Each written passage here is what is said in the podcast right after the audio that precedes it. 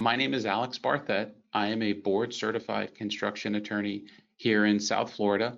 And today we're going to talk about each step in the process to get you paid after you record your lien. So let's dive right in. So on today's agenda, we're going to talk about what a lien is and how it works.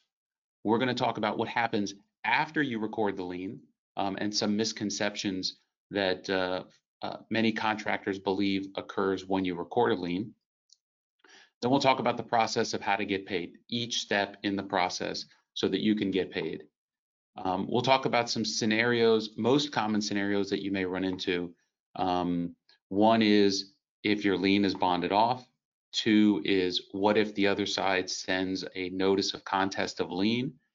And three, what happens if you receive a 20 day summons? These are three common things that may occur after you record the lien. We'll talk about each one and how to deal with it.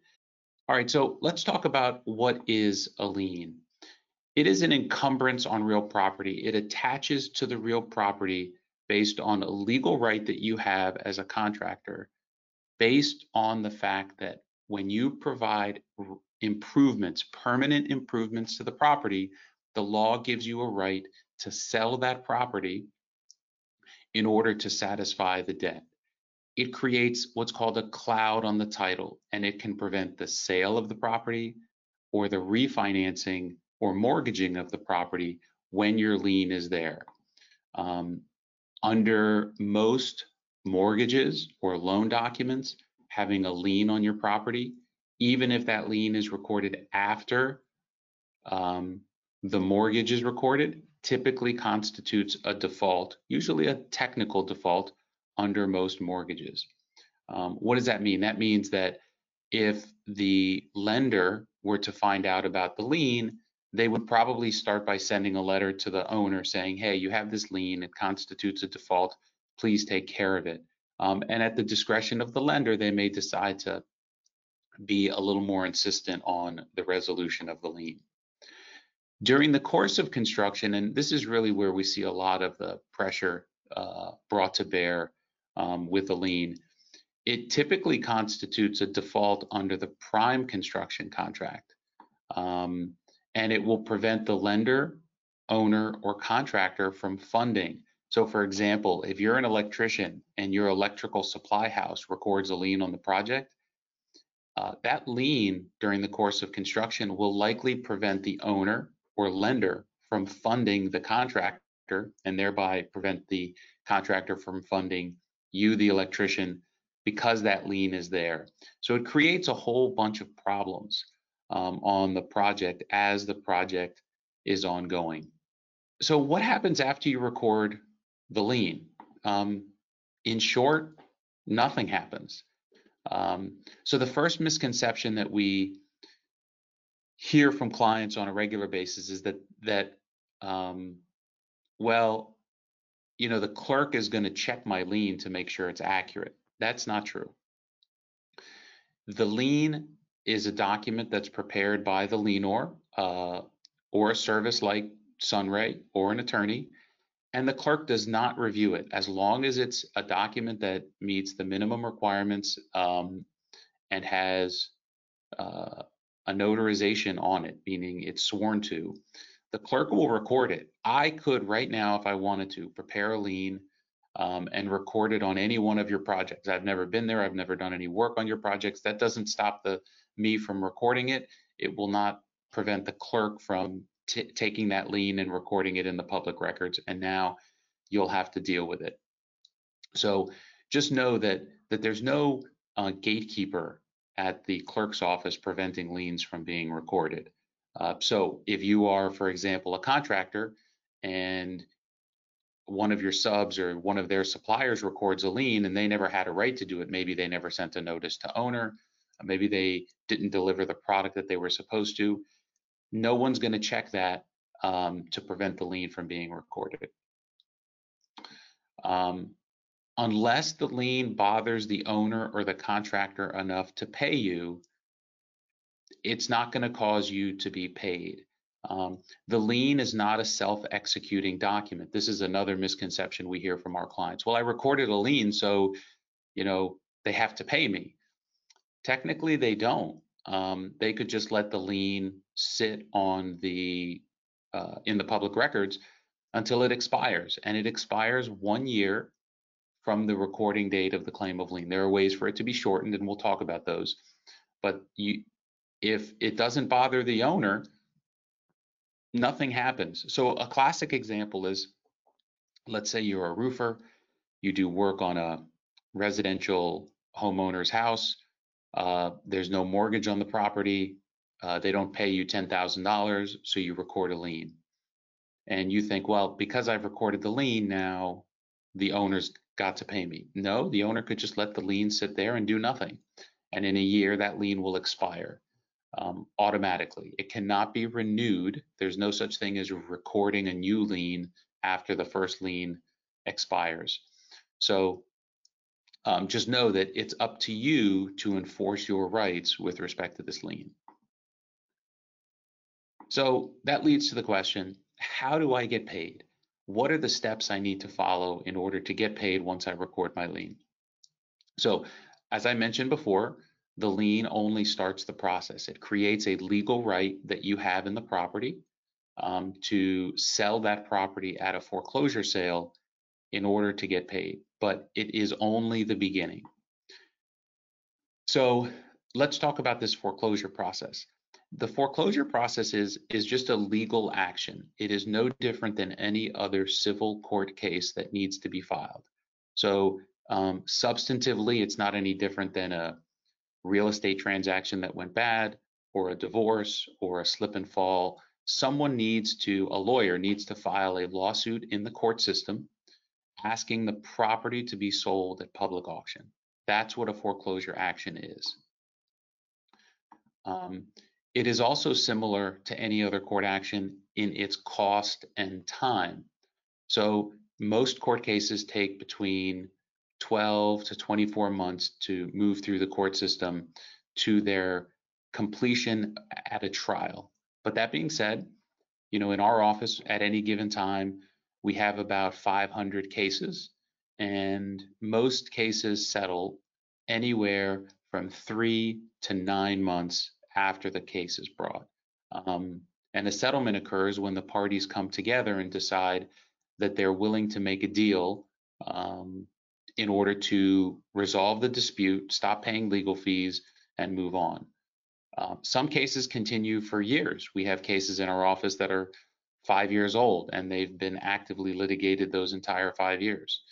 Um, so just be aware that uh, a foreclosure action is no different, uh, nothing special. Uh, what is different about it is that the end result is the sale of the property. As I told you, you have one year from the recording date to file that lawsuit to foreclose on the lien.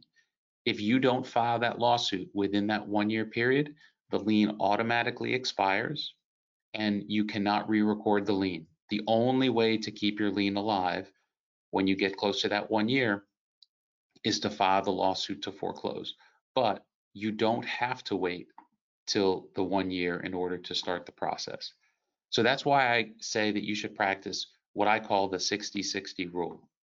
So, no later than 60 days from your last work, you need to start the process to record the lien. You have 90 days from last work, calendar days, to record the lien. Do not wait till day 84, 85, 88 to start the process. It takes time, effort, and coordination. Um, the lien is a somewhat complicated document. It has many fields that need to be completed. Maybe you need to get that information from other folks on your team. Maybe they're not available on the day you need them. Uh, the clerk's office is getting better, but there have been times, uh, especially during the recent past, when, for example, the Miami-Dade County clerk was taking seven full days to record a document. Um, so you don't want to be uh, submitting your lien on the 88th day and having it sit in the queue for seven days in the clerk's office. Most clerks now are open for in-person recording, so that usually will speed things up. Usually, if you are willing to wait in line, you can get a document recorded the same day. Um, Sunray uses uh, an electronic filing system, So they can record your documents anywhere in the state uh, electronically. But again, it's not like Amazon where they get it done right away. It uh, some clerks take several days to record that document, even if it's purely electronic. So you've now recorded your lien um, and you've started that process no later than 60 days from your last work. What do you do next? I recommend for the next 60 days, hassle your customer and the owner for payment. Send emails, text messages, phone calls, go visit people at their office, sit in their their office, wait to see them to pick up your check. Do whatever it is you have to do to try to get paid over the next 60 days. Our most successful clients at collection use this 60 days aggressively. Um, they're making phone calls once a week, several times a week, followed up with emails, visiting the customer. The squeaky wheel gets the grease. Uh, collections is a um, is a, a process in which you need to be very active if you want it to work. If you ignore it, ignore the the debtor, they will ignore you because they are busy dealing with other problems. So you need to be the problem they have to deal with. So you should do that for the next 60 days. However, if after 60 days you have not made any meaningful progress on getting paid, then I strongly recommend at that point then you submit the claim to a construction lawyer for collection, who will typically start with a demand letter on their letterhead to the customer and then start that foreclosure process if the letter doesn't work. So, except for some business reasons that you may have, and we'll talk about those right now, I would not delay past the 60 60 rule.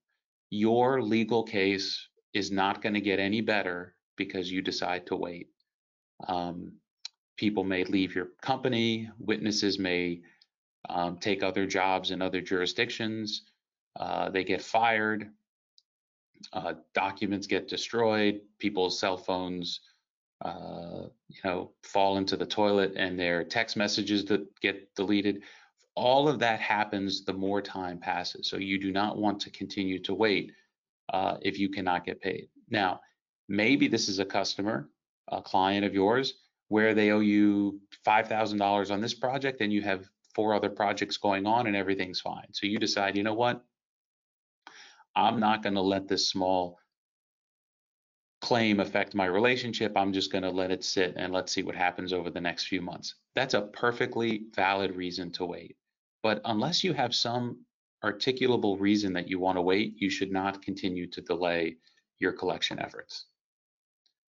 So that's generally the process um, uh, to get paid once you record the lien. But let's talk about some of the things, some of the speed bumps that may get thrown at you, uh, three of them in particular, and how to deal with them. So, one, your lien gets bonded off. What does that mean? How does it work? And what should you do? In my opinion, you should celebrate. The reason you should celebrate is that in a foreclosure sale, you only are able to recover the equity in the property. So if you put a lien on my property for $200,000 and it's worth a million dollars, but I have a million dollar mortgage or a $900,000 mortgage, your lien is likely going to be after my mortgage and there's not enough equity to pay you. So if you go forward with the foreclosure sale, there's not likely going to be a recovery for you. So you are underwater. However, if I bond the lien off what does that mean? That means I have to go to the clerk's office with either a lien transfer bond that I get from a surety, or I go to the clerk with cash, um, and I take that lien and I set it aside off the property either to the transfer bond or to the cash. The rough formula, it's not exact, but the rough formula is that I have to post about 150% of the claim amount in my bond. So if your lien is for let's say $100,000, I'm going to have to come up with $150,000 of a transfer bond or cash uh, and bring that to the clerk. So that means now there's a segregated set of money sitting there protecting my lien. So even if there's a big mortgage, even if um, the property has no equity, it doesn't matter because my lien is now fully securitized and then some. Um, the extra 50% is intended to cover interest and expected legal fees um, on the on the lien and the claim. The one thing you need to, to expect though when someone uh, bonds off your lien is that you need to be prepared to fight. And the reason is no one in their right mind would do go through that entire process um, if they could just pick up the phone and call you and say, how can we work this out? If that was their intention, they would have done that before they went through the time and expense of bonding off the lien. So in our experience, I've been doing this for almost 25 years. I will tell you, in every single case that a lien is bonded off, litigation is required. So if your lien gets bonded off, you should be happy that now you're fully your lien is fully securitized, but you should immediately start the litigation process. I would our, our advice when clients come to us where their lien is bonded off is we, we skip the letter. We don't even send the letter. We start straight away with the lawsuit uh, against the transfer bond and the customer because um, the reason they bonded it off is they didn't want to pay. So let's start the process now. There's no sense waiting. Um, number two, I received a notice of contest of lien. Now, now what do I do? So I told you before that you need to file a lawsuit on your lien within one year of the recording date of the claim of lien. The exception is if you receive this document called a notice of contest of lien, you only have 60 days from the day that the clerk stamps that document to record your claim of lien. On the 61st day, your lien automatically expires unless within that time you file your lawsuit to foreclose on the lien. So if you receive a notice of contest of lien, what do you do? You need to hire a lawyer right away and you need to file your lawsuit to foreclose immediately. Um, so the document is prepared and uh, by the uh, person that wants to contest it, brought to the clerk, and the clerk will stamp it. And it will have a stamp where the clerk says this document has been recorded and mailed on this date. That's when the 60 days are on. 60 days includes every calendar day, weekdays, and legal holidays all the way through the 60 days. Do not wait until the end. This is a document, by the way, that you will get via certified mail to the address that's listed in your notice to owner. So in your notice to owner, um, I've used Sunray, for example, at the bottom it says uh, all service of all documents shall be sent to this address. So that is your current mailing address. That's the address that they need to send it to. So that's where the certified mail will go. When you get it, then you have, again, 60 days to file your lawsuit to foreclose. Um, and then it's automatic. On the 61st day, the, the lien is automatically discharged. There's nothing you can do. There's no way to revive it after the 60 days. Sometimes 60 days is too long, and owners or contractors may employ what's called a 20 day summons. So, what happens if you receive a 20 day summons? Just like the 60 day notice, you need to file your lawsuit to foreclose immediately. So, we, we talked about the rule one year from recording is when you have to bring your uh, foreclosure action. Now that's reduced to 20 days if you receive a 20 day summons. How do you know that you get a 20 day summons? Unlike the 60 day notice, which is sent to you by certified mail, the 20 day notice, the 20 day summons is actually served upon you by the sheriff or a process server. So you, it'll come to you like a lawsuit because it is a lawsuit. The, the owner or the contractor has to file a lawsuit with the court and serve it upon you. And then on the 21st day after it has been served, your lien automatically expires. Um, so what do you have to do? You have to file a new action to foreclose, or in that lawsuit where they sued you, you have to file a counterclaim to foreclose your lien. If you don't, your lien will automatically expire. So uh, with that, Ariella, do we have any questions? So far, we don't have any questions, but while people think about some questions to ask, um, I know that a lot of people on our on our webinar today, they're saying, okay, well, we have these these tools, um, we have this lien on the property. Um, two things. One, you know, how how do we get paid for the lien? Um, and you know, we're already out forty thousand dollars. How do we get paid? You know, if we if we had have to have um, an attorney prepare the lien or uh, have collection costs, is that something that they can have as part of their collection fees and attorneys costs, so that when they lien properties, they get that money back? Sure. So um, the way it works is that at the discretion of the court, um, once once you file your lawsuit and you prevail, Chapter 713, which is the lien statute, says that the prevailing party is entitled to recover their legal fees. So um, again, it's still within the discretion of the court. The court could say, no, I don't think anyone won this case um, to get their legal fees. That's that's doesn't happen often, but but it could.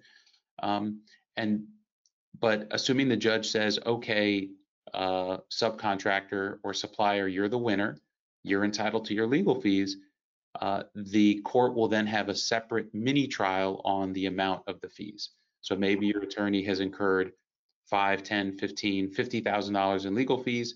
You'll have a small mini trial. Typically, it'll take a few hours in front of the judge for the judge to determine the value of those fees. So the short answer to your question, Ariella, is yes.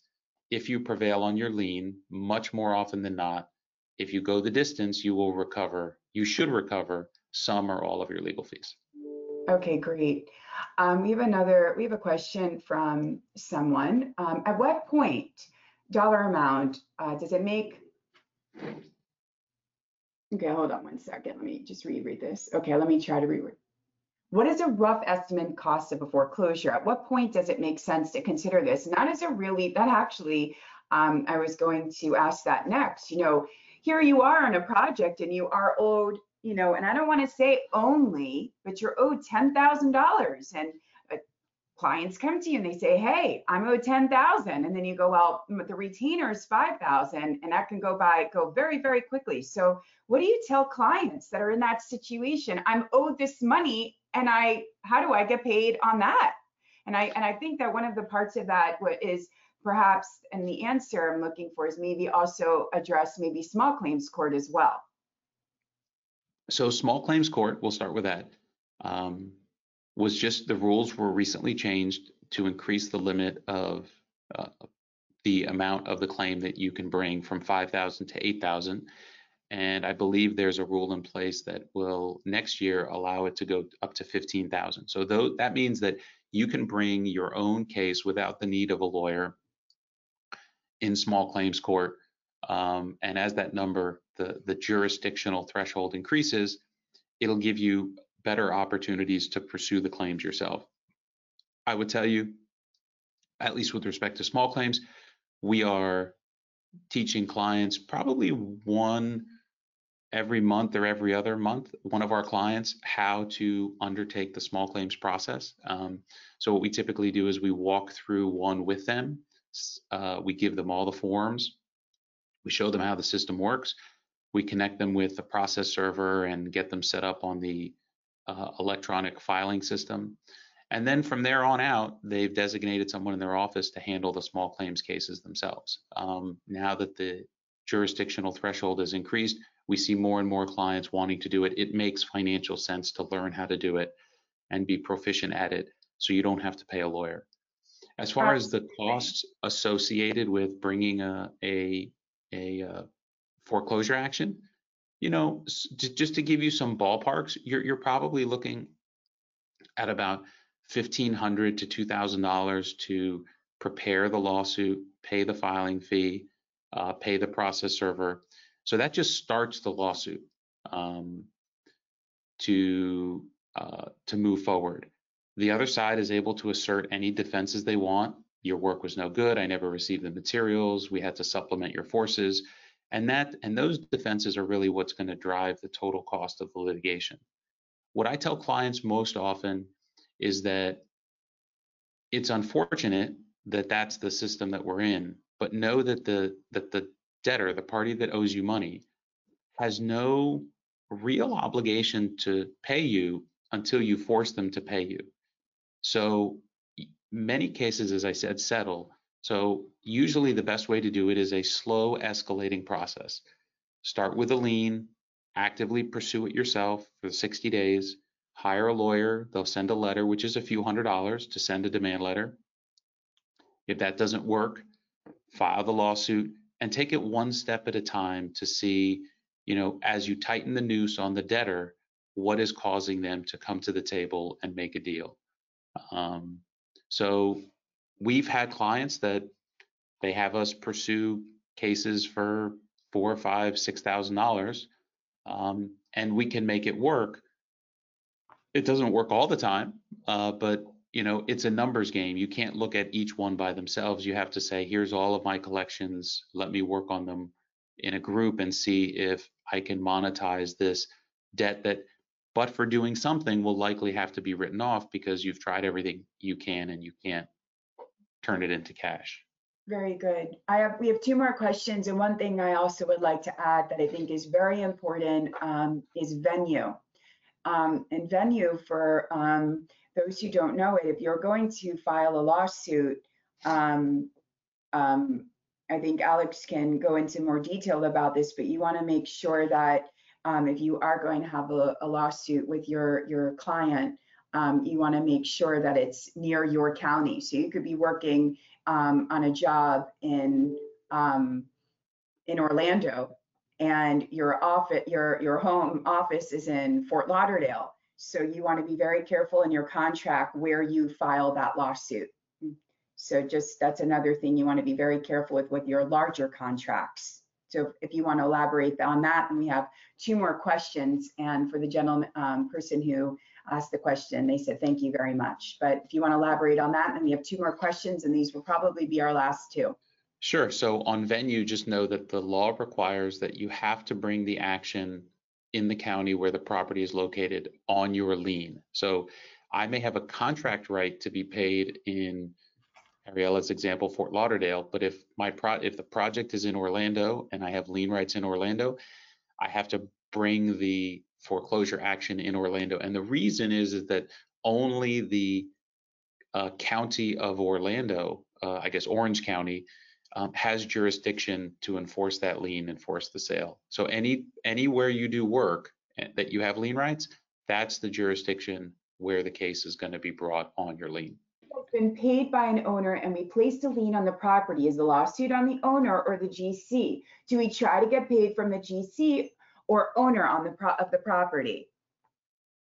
So we run into the situation often. Um, and when we get it, we ask our client, do you want us to pursue the lien or both the lien and the contract?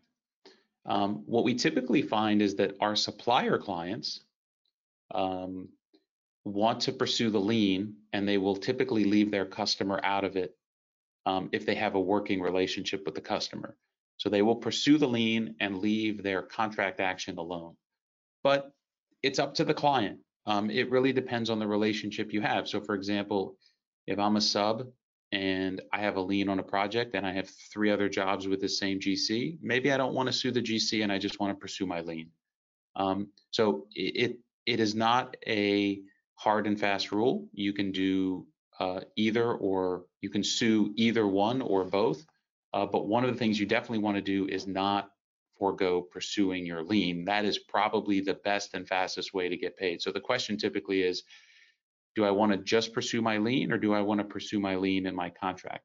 The last point on that is if you signed a contract with a GC or a sub, just know that you may have a pay when paid provision.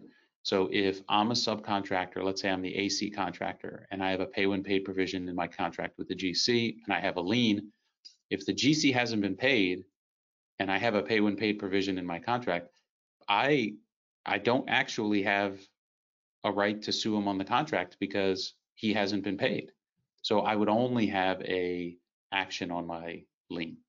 Great, thank you so much, Alex. One last question. If we can, that'd be great. Um, I think Sure. this is a wonderful question. Um, if there's no equity in the property to pay you from the foreclosure, then what do you do? So you have two choices. One, you can try to make the determination early on that there's no equity, so you don't waste your time and money foreclosing on a lien that likely will not produce any uh, results.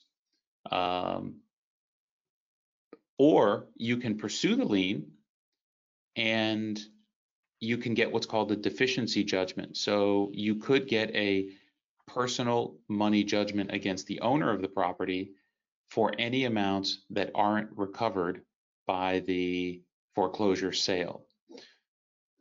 That being said, one of the things that I will tell you uh, is most common, and that is that even if there's little or no equity, the lien by itself has a great amount of pressure to get you paid, including the foreclosure sale, the, the threat of the foreclosure sale. And what I mean by that is, is this example. Let's assume that I'm a developer, right? And I am building a rental building. And the total construction cost is $10 million. And I have a $9 million construction loan. Well, that extra million dollars, the, the lender is probably going to have required that I put in that equity. And let's say you have a $100,000 lien because you're the roofer and you haven't been paid. Now, maybe there's enough equity, maybe there isn't. It's kind of close, depends on, you know, what the sale price of the property may be. But the real power is that if I, as the developer, let you take this property for your $100,000 lien, that means my million dollars worth of equity gets wiped out.